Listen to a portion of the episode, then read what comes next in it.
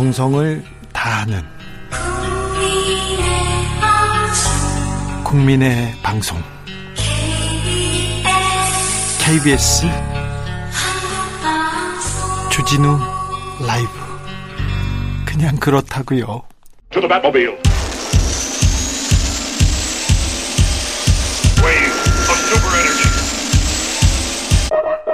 주 기자의 1분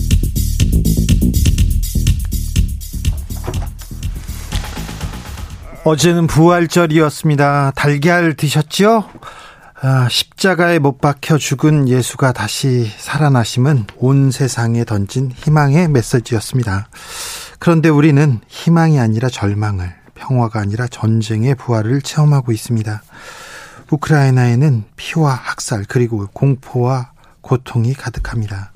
전쟁으로 인한 우크라이나 민간인 사상자는 4,500명이 넘어섰습니다. 숨진 어린이는 200명에 달하고요. 500만 명이 넘는 우크라이나 사람들이 국경을 넘어서 피난했습니다. 프란치스코 교황은 어제 우리는 두 눈으로 두 눈으로 믿기지 않는 전쟁의 부활절을 보고 있습니다. 너무 많은 피와 너무 많은 폭력을 목도하고 있습니다. 라고 슬퍼했습니다. 한반도는 어떻습니까? 한반도의 ICBM과 전술핵이 부활하고 있습니다.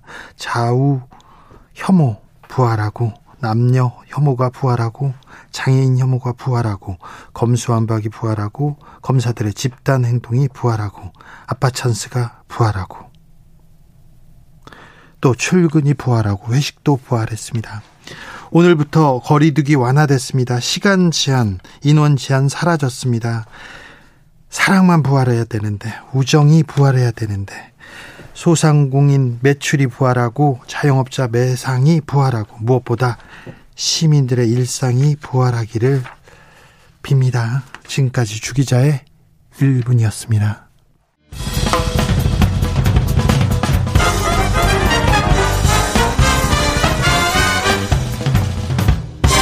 훅 인터뷰 위한 모두를 향한 모두의 궁금증 훅 인터뷰 윤석열 인수위가 출범 한 달을 맞았습니다. 이제 정부 출범까지 남은 시간 3주 정도인데요. 인수위가 지금껏 어떤 걸 정리했을까요? 어떤 쪽으로 어, 정책을 잡았는지 물어보겠습니다. 음, 신용현 인수위 대변인 안녕하세요. 예, 안녕하십니까. 신영현입니다. 네. 인수위 출범 한 달을 맞았습니다. 고생 많으셨어요? 예, 좀 고생 좀 하고 있습니다. 네. 오늘 인수위에서 공식적으로 좀 기자 간담회 열었었죠. 어떤 얘기 나왔습니까?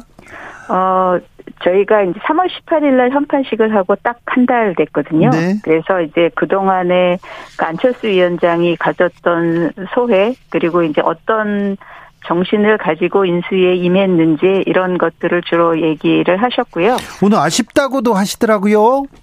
예, 아쉽다고 말씀을 하셨습니다. 처음에 한 달이 지난 소회를 아쉽다라고 표현을 하시더라고요. 네. 그래서 어 뭐가 아쉽다고 구체적으로 얘기하셨나요?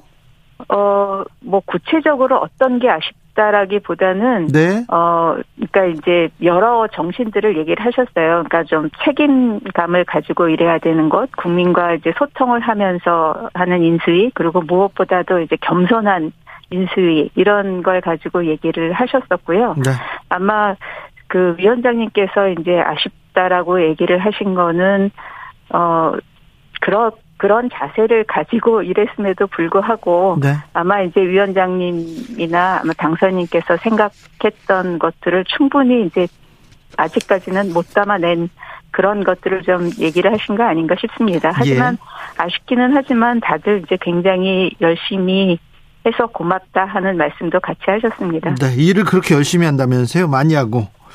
네, 조금 열심히들 하고 있습니다. 인수... 아무래도 네. 예, 아무래도 이제 시간은 짧고 예. 이게 챙겨야 될 거는 많고 이러다 보니까 열심히 안 할 수가 없는 구조인 것 같아요. 인수위에서 이렇게 일을 열심히 하고 있는데 대통령 집무실 이전 얘기만 나와가지고 좀 가리는 좀 인수위는 좀 안 보이는 그런 측면도 있습니다.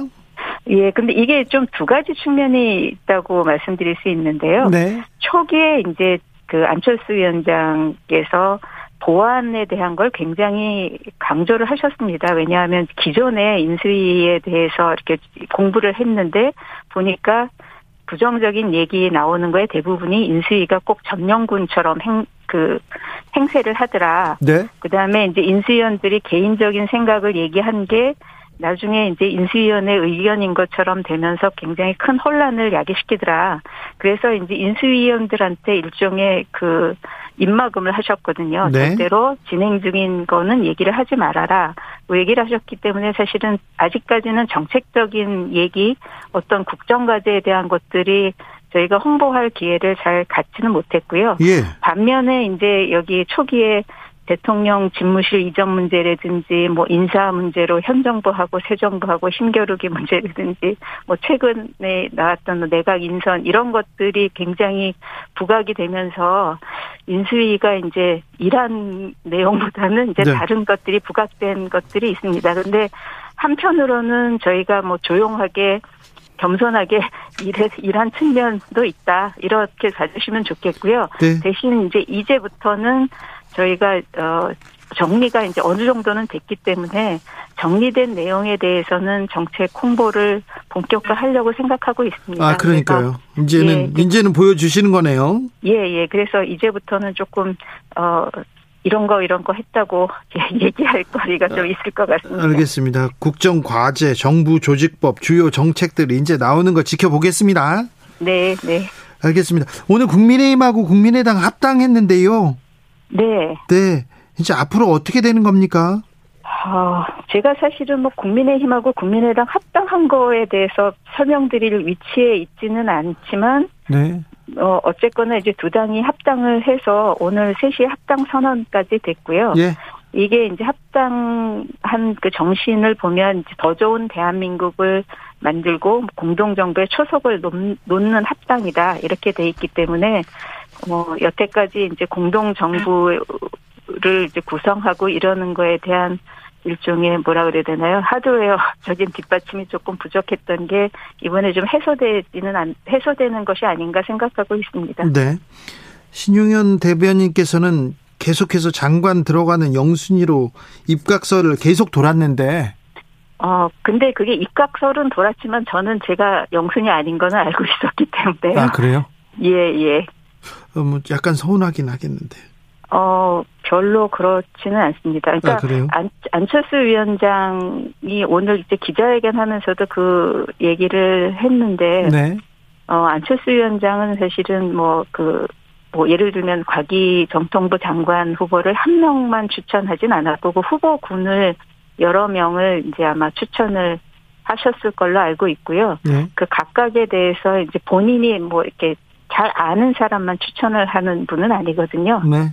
예, 그 분야의 어떤 평판이나 이런 걸 보고 추천을 하는 분이었기 때문에 예, 그래서 여러분이 올라가 있는 그러니까 그 추천을 한 거는 알았지만 뭐 제가 거기에 될 거라고 이렇게 생각하고 있지는 않았었습니다. 알겠습니다. 공동정부 구상 논의는 어떻게 됩니까? 이제 어, 앞으로 잘 됩니까? 인수위에서 하루 이렇게 칩거하시고 그랬 인수위원장께서 하루 네. 칩거하고 난 이후에 이제 좀 어느 정도 갈등이 풀렸습니까? 그러니까 뭐 오늘 기자 간담회에서 이제 그 말씀을 하셨는데 안, 안철수 위원장 얘기는 이제 하루 칩거한 게 어떤 인사에 불만이 있다기보다는 어 그러니까 첫 번째 조각이니만큼 이건 이제 당선인이 당신의 의도대로 꾸미는 게 맞다고 생각을 했다. 근데 이제 당신이 추천했던 분들한테 좀 미안한 게 있어서 하루 치과했다고 얘기를 했는데요. 어쨌거나 이제 두 분이서 그러고 나서 독대를 해 하면서 굉장히 진솔한 대화를 서로 하신 건 사실인 것 같습니다. 그래서 두 분의 이제 말하는 화법의 차이라든지 스타일 차이 이런 거에 대해서 이해가 조금 더 깊어진 건 사실인 것 같고요. 무엇보다도 이제 두 분이 어 이게 이제 그 단일화를 하면서 공동 정부를 하겠다 하는 거가 국민 앞에 일종의 이렇게 선언을 한 큰 약속이시잖아요. 네. 그래서 그 약속을 반드시 지켜야 되겠다. 이거는 두 분이 이제 굉장히 강하게 예, 생각을 하고 계시기 때문에 뭐, 뭐, 한번 삐끄덕 하는 소리가 나긴 했지만 앞으로는 네. 더잘 될 거라고 생각을 하고 있습니다. 알겠습니다. 네. 그렇겠죠. 네. 어, 부동산 정책에 대해서는 조금 어, 뭘 좀 쏟아낼 것이라고 생각하는 사람들도 있었어요. 그리고 또 민생, 부동산 잡아달라 이런 국민들의 네. 열망이 있었으니까. 그런데 네. 어, 출범 후로 상당 기간 늦춰진다 이런 보도 나오니까 조금 불안하다 이런 분도 있습니다.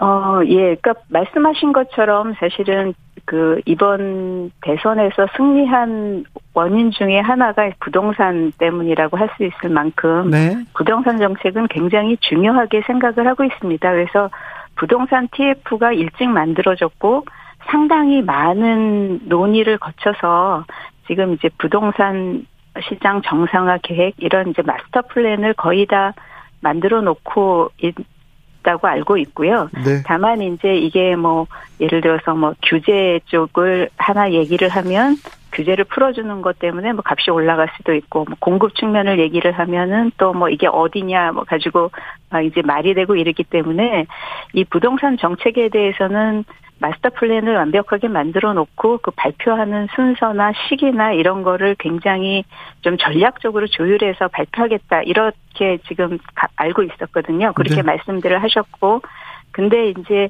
오늘 지금 말씀 주신 것 같은 얘기는 뒤로 가지 않느냐 하는 얘기는 오늘 사실은 좀 갑자기 나온 얘기인데요. 그 부동산 TF의 어떤 그 핵심적인 역할을 했, 하는 분이 이제 아무래도 추경호 기재부 네. 장, 그러니까 경제부총리 후보자, 후보자. 그다음에 네. 원희룡 또 지금 기획위원장을 맡고 계시지만 국토 교통부 장관 후보자 이렇게 되기 때문에 이게 이제 청문회 국면에서 이렇게 어 어떤 뭐 질의가 오면은 답변을 하시고 이래야 될 때 이게 이제 조금 혼선을 줄 수 있다 이런 얘기를 아침에 하셨 아침 회의에 하셨어요. 그래서 이 부동산 정책에 대해서 발표하는 거를 시기를 조금 조정을 하면 좋겠다. 네. 하셔서 이제 조금 뒤로 갈 것 같고요. 그렇다고 그 날짜가 뭐 지금 완전히 정해지거나 이런 거는 아닌 것 같습니다. 알겠습니다. 음, 인수위에서는 정호영 보건복지부 장관 후보자의 의혹들을 어떻게 보고 있습니까? 아, 이게 이제 제가 말씀드리기는 좀 굉장히 어려운 주제인데요. 이게 이제 정, 그, 어떤 인선이나 이런 거는 이제 당선인 측에서 하시기 때문에 제가 맡고 있는 대변, 제가 맡고 있는 거는 이제 안철수 위원장이 하는 이 일곱 개 분과를 돌리는 그 인수위 측이라 뭐 제가 이제 말씀드릴 처지는 아닙니다. 근데 그냥 분위기만 전하면 네. 사실은 뭐 걱정을 하는 분위기 가 있었던 건 사실이고요. 네.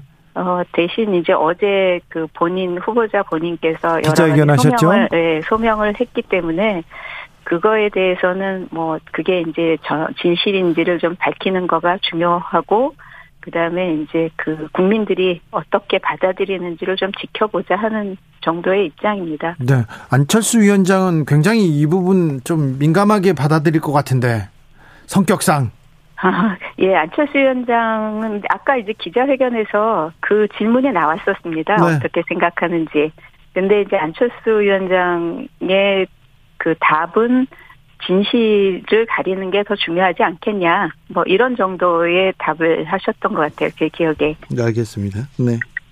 아, 검찰 수사권 폐지 관련해, 관련해서도 좀 물어봐도 됩니까? 대변인의 얘기는 좀 듣고 싶어요, 제가. 아, 예, 이거는 사실은 제 얘기가 아니고 예. 그 우리 인수위의 정무사법 행정분과에서 브리핑을 한 얘기가 있어서 그거는 이제 제가 전달을 할 수 있는데요. 네.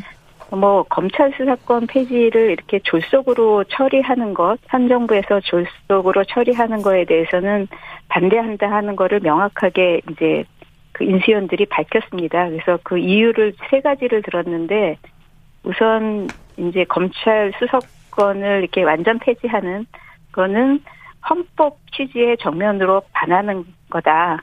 그다음에 이제 두 번째는 이런 형사 사법 체제 개편이나 이런 거 조정하는 거는 국민 입장에서 해야 되는데 지금의 요번에 이제 얘기하고 있는 검수안박은 뭐 이제 좀 특정 인물이나 부패 세력을 수호하기 위한 그런 국가 수사 기능 무력화하는 그런 행위지 국민을 위한 그런 행위로 볼 수가 없다.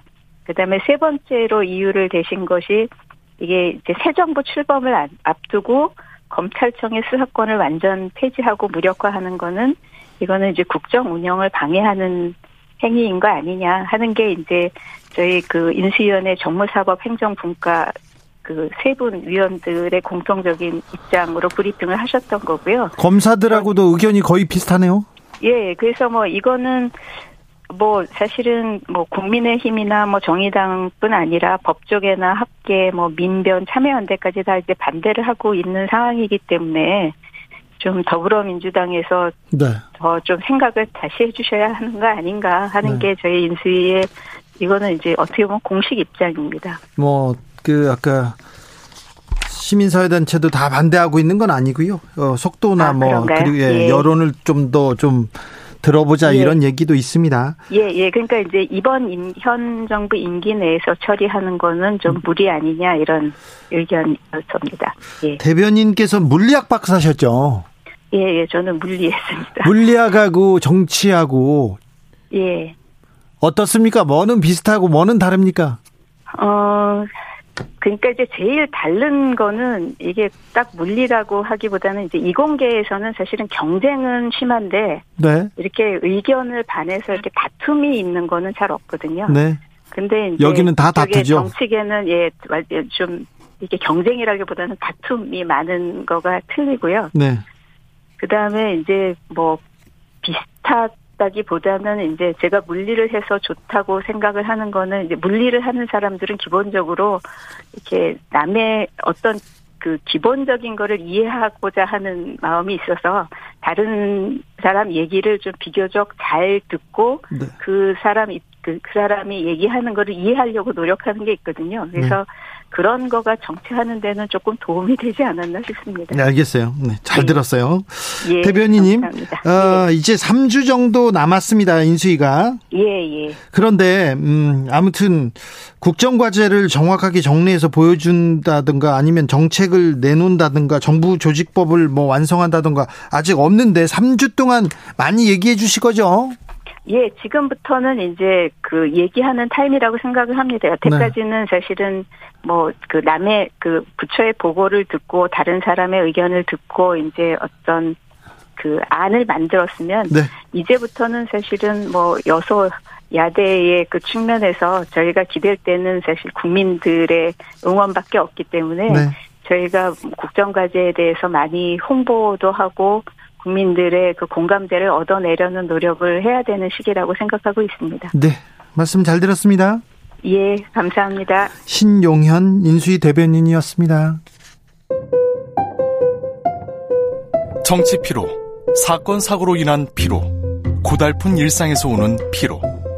오늘 시사하셨습니까? 경험해 보세요. 들은 날과 안 들은 날의 차이. 여러분의 피로를 날려줄 저녁 한 끼 시사. 추진우 라이브.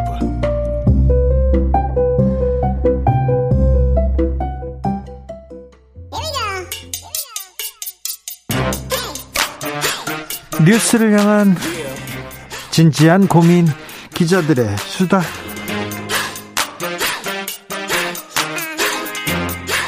라이브 기자실을 찾은 오늘의 기자는 은지혁이요. 시사인 김은지입니다. 오늘 준비한 첫 번째 뉴스부터 가볼까요? 네, 김건희 내사 보고서 제보자 경찰관에게 선고 유예가 내려졌습니다. 1심 재판이 열렸어요? 네, 징역 4개월의 선고를 유예했다라고 하는 건데요. 선고 유예는 판사가 범죄를 인정해서 징역형을 선고하면서도 네. 이를 참작할 만한 사유가 있다라고 해서 내리는 겁니다. 죄는 되는데 처벌할 만큼 안 되니까 아주 경미하다 이렇게 해서 어 그 내리는 형입니다. 그러니까 네, 그래서 네. 2년이 지나면 면소 그러니까 사라지게 된다라고 하는 건데요. 네. 네, 도이치모터스 주가 조작 의혹 사건을 세상에 가장 처음 알린 경찰관 송아무개 씨가 지난주에 이렇게 재판에서 선고유예를 받았습니다. 네, 내사 보고서를 언론에 그냥 유출했다는 거죠? 네, 그렇습니다. 그래서 공무상 비밀 누설 혐의로 검찰이 기소를 했고 재판을 이거, 받았습니다. 이거 형 센데. 아우, 네, 그래서 검찰에서는 실제로 재판부에다가는 징역 1년형 내려달라고 구형을 하기도 했었습니다. 네. 그런데 재판부의 판단은 달랐다 이렇게 보시면 되는데요. 징역 4개월에 선고유예 이것도 뭐 간단치는 않습니다. 뭐라고 했습니까, 판사님은? 그러니까 핵심은요 공익 제보이기 때문에 정상 참작할 부분이 있다라고 하는 건데요. 서울 동부지방법원 형사 8단독 구자강 판사의 판단입니다. 피고인은 경찰 공무원으로서 공무상 비밀을 엄수하고 관련 법령 및 내부 규정에 따라서 업무를 처리할 의무가 있다. 그러니까 말씀처럼 이 규정이 굉장히 중요하다는 취지의 이야기를 먼저 했거든요. 네. 그 본분을 저버리고 우연히 취득한 수사에 관련된 내부 정보를 임의로 기사화하기 위해서 유출했다. 재질이 가볍지 않다. 이렇게 지적했습니다. 네. 그런데 이제 그렇게 이제 무죄를 선고한 건 아니었는데요. 죄질이 가볍지는 않다. 이제 그럼에도 불구하고 선고를 유예한 이유에 대해서 이제 설명을 합니다. 이러한 행위가 공익에 공익에 부합한다라고 하는 게 핵심일 수 있는데 네. 피고인이 이 사건 범행으로 어떠한 대가를 받거나 이익을 취한 바가 없다. 내사가 중지돼 있던 사안에 대해서 새로이 수사가 개시돼서 관련자들이 구속 기소되기도 하는 등 피고인의 행위가 결과적으로 공익에 도움이 됐다. 또이 피고 인이 징계 처분받을 것이 예상되고 경찰 공무원으로서 특별한 가호 없이 모범적으로 근무했다. 이렇게 양형 참작 사유를 설명했습니다. 네. 이 사건으로 검찰이 또 추가 수사를 해가지고 기소된 사람도 있어요. 네, 그 점을 분명히 양형 사유에서 이제 이야기를 한 겁니다.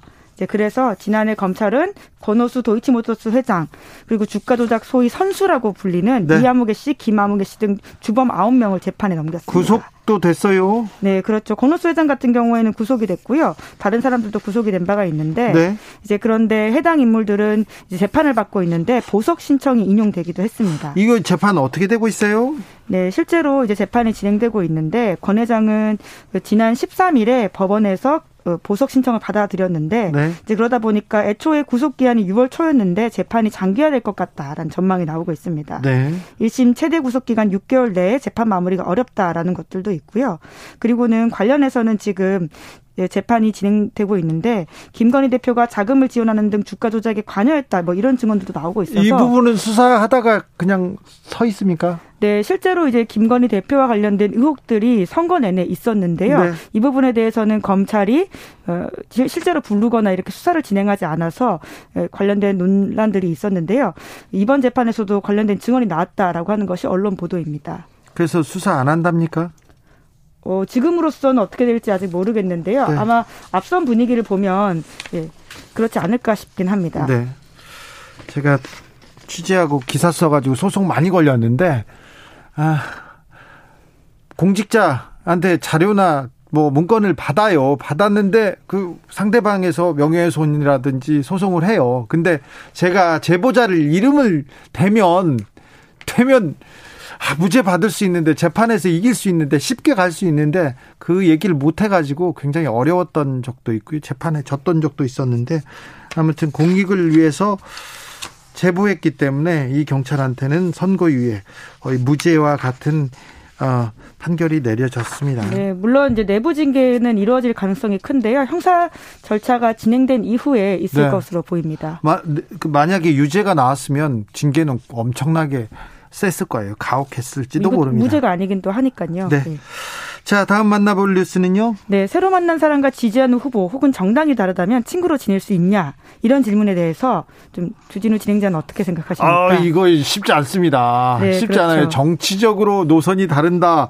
지지자, 어우, 이거 어, 집안 갈등도 크게 되지 않습니까? 네, 청취자분들에게도 굉장히 중요한 질문일 수 있을 거라는 생각이 드는데요. 네. 이러한 질문으로 가능해 볼 수 있는 게 있다라고 합니다. 각자에게 정치가 얼마나 중요한지 네. 또 해당 사회가 정치를 해당 사회에서 정치가 시민들을 얼마나 가르고 있는지를 보여준 척도라고 할수 있는데. 이거 재밌는 조사인데요. 네, 정치적 양극화가 민주주의 위협으로 불릴 정도로 심각했던 미국에서 관련된 질문에 대해서 유권자들 답을 좀 살폈다라고 합니다. 아, 우리도 좀 하지. 자, 네. 미국에서요. 자, 저, 재밌습니다. 미국 다음 한국입니다. 있습니다. 네. 기다려 주시겠어요? 네. 예. 2016년 퓨 리서치 센터 조사에 따르면 민주당, 공화당 지지자 61%가 동네 사람이 같은 정당 지지자일 경우에 잘 어울릴 수 있을 것 같다. 이렇게 답했다라고 하는데요. 자, 61%는 그래. 네. 네, 이제 그런데 조금 더 나아가서 미국인들이 다른 당 지지자를 결혼 상대로 선호하는 정도 같은 경우에는 같은 당 지지자보다 36%포인트 낮습니다. 그러니까 다른 당 지지자는 결혼 못하겠다라고 하는 것이 네. 36이나 차이 난다라는 어, 거죠. 그래요? 네. 설득해가지고 정치적 성향을 극복하고 설득하면 되지 또 못하겠다고 하는 어 36%면 굉장히 큰 수치. 예, 그렇죠. 그러니까 뭐 만날 가능성과 어떤 만남의 여지 자체가 좀 줄어드는 지점들이 있다라고 볼 수 있을 텐데요. 네. 최근에 대선이 끝난 한국 상황도 저희가 좀 조사해봤습니다. 네. 시사인에서 한국의 정치 양극화를 좀 체계적으로 검증해봤는데 한 줄로 요약하면 한국도 정치적 양극화가 상당히 심각하다 이렇게 볼 수 있습니다. 좀 더 자세히 설명해 주십시오. 네, 크게 세 가지로 좀 요약할 수 있는데요. 연령이 낮을수록 비호감에 따른 지지, 그러니까 특정 후보가 싫어서 상대 후보를 지지하는 감정이 강해졌다. 라는 조사 결과가 있고요. 이번에 특별히 비호감에 지지 뭐 예, 대선이었다 이런 이야기들이 있었는데 데이터로 그게 좀 증명이 되는 바가 있습니다. 네. 그리고는 이재명에게 투표한 2030 여성이 같은 세대 남성에 비해서 비호감에 따른 지지 감정이 압도적으로 강하다라는 겁니다. 네. 그러니까 이재명이 좋아서보다는 윤석열이 좋지 않아서 네. 거부감 때문에 투표 행위를 했다라는 것들이 실제로 드러나고요. 예. 그리고는 세 번째로는 윤석열 후보에게 투표한 유권자들이 평균적으로 더 높은 비호감에 따른 지지 감정을 보인다라고 합니다. 음. 그러니까 특정 후보가 싫어서 상대 후보를 지지하는 모습을 보인다는 거죠. 이번 대선에서 그러니까 윤석열이 싫어서 이재명 찍었고 이재명이 싫어서 가능하고, 예. 윤석열 찍었다 이렇게 분석할 수도 있겠네요. 네, 이게 실제로 2016년 트럼프 힐러리 선거 때 미국에서 이러한 비호감 당파성이 아주 컸거든요. 근데 수치로 보면 한국이 그때와 거의 비견하게 나온다라고 합니다. 네. 그렇기 때문에 이러한 개념의 원조 국가인 미국을 거의 뛰어넘는 수준으로 한국이 좀 좋지 않은 상황이다 이렇게 볼 수 있습니다. 혐오의 시대를 살고 있다 이렇게 분석하는 사람들도 있습니다. 네, 그렇기 때문에 정치권의 노력이 좀 더 중요해 보이는데. 그러니까요. 예. 그 해당 조사는 예.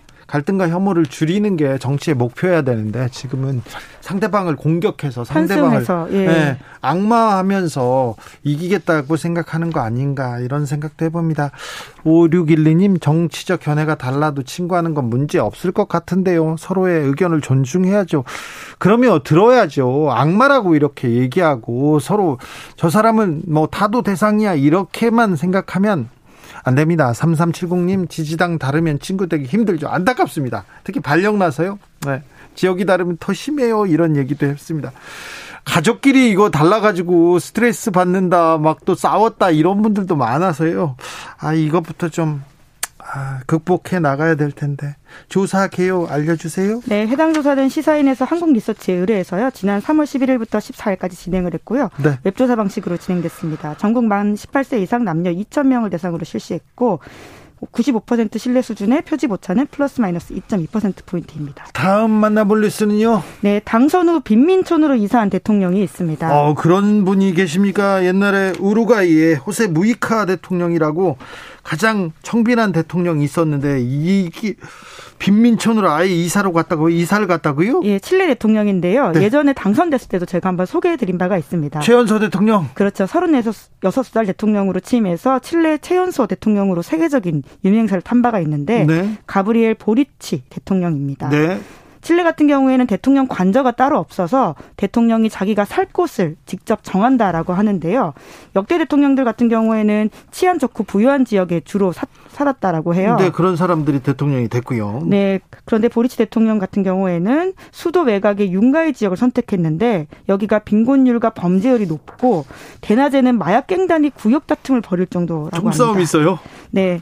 이제 그런데 대통령이 이사하면서 이 지역이 변하고 있다고 블룸버그 통신이 전 세계적으로 보도했습니다. 대통령이 가니까 좀 변하겠지요. 네, 그렇습니다. 언론 인터뷰에서 직접적으로 자기가 거길 왜 선택했는지를 밝히고 있는데요. 뭐라고 했습니까? 탐욕스러운 부동산 개발업자, 범죄자, 마약 밀매자들에 의해서 위협받고 있는 이윤들을 복구하고 싶다. 이웃들을 복구하고 싶다. 이렇게 밝혔습니다. 네. 실제로 지역에 활기를 띠고 있다라고 하고요.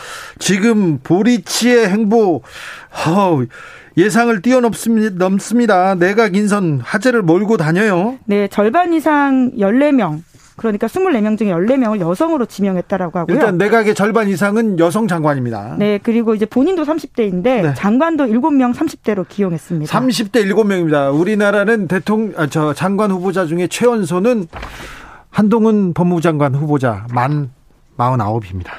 이영우 원도 어, 이영원도 예, 예, 그런가요? 예, 40대. 40대. 예, 예. 40대가 둘이죠? 예, 아마 그런 것으로 아는데요. 네. 다시 한번 체크해 보겠습니다. 네. 예, 그리고 이제 이들이 갑자기 등장한 게 아니라요. 20대 때부터 대통령과 함께 이제 정치를 해왔다라는 것이 핵심이라고 볼 수 있는데, 네. 이제 물론 장밋빛 전망만 있는 것은 아닙니다. 코로나 19 관련해서 해결해야 될 과제들도 크고요. 인플레이션이라고 하는 이슈도 있긴 하지만 지금 칠레 정부 위기를 극복하기 위해서 보리치 대통령이 하고 있는 것들은 전 세계적인 주목을 끌고 있다. 이것이 핵심이라고 볼 수 있습니다. 보리치의 개혁 노선, 보리치의 네. 보리치 가 어떻게 칠레를 바꿔 나갈지 좀 정말 궁금합니다. 네. 네. 음, 기자들의 수다 잘 들었습니다. 시사인 김은지 기자와 함께했습니다. 감사합니다. 네, 감사합니다. 교통정보센터 다녀올까요?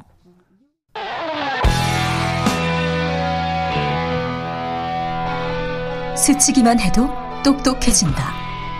드라이브 스루 시사 주진우 라이브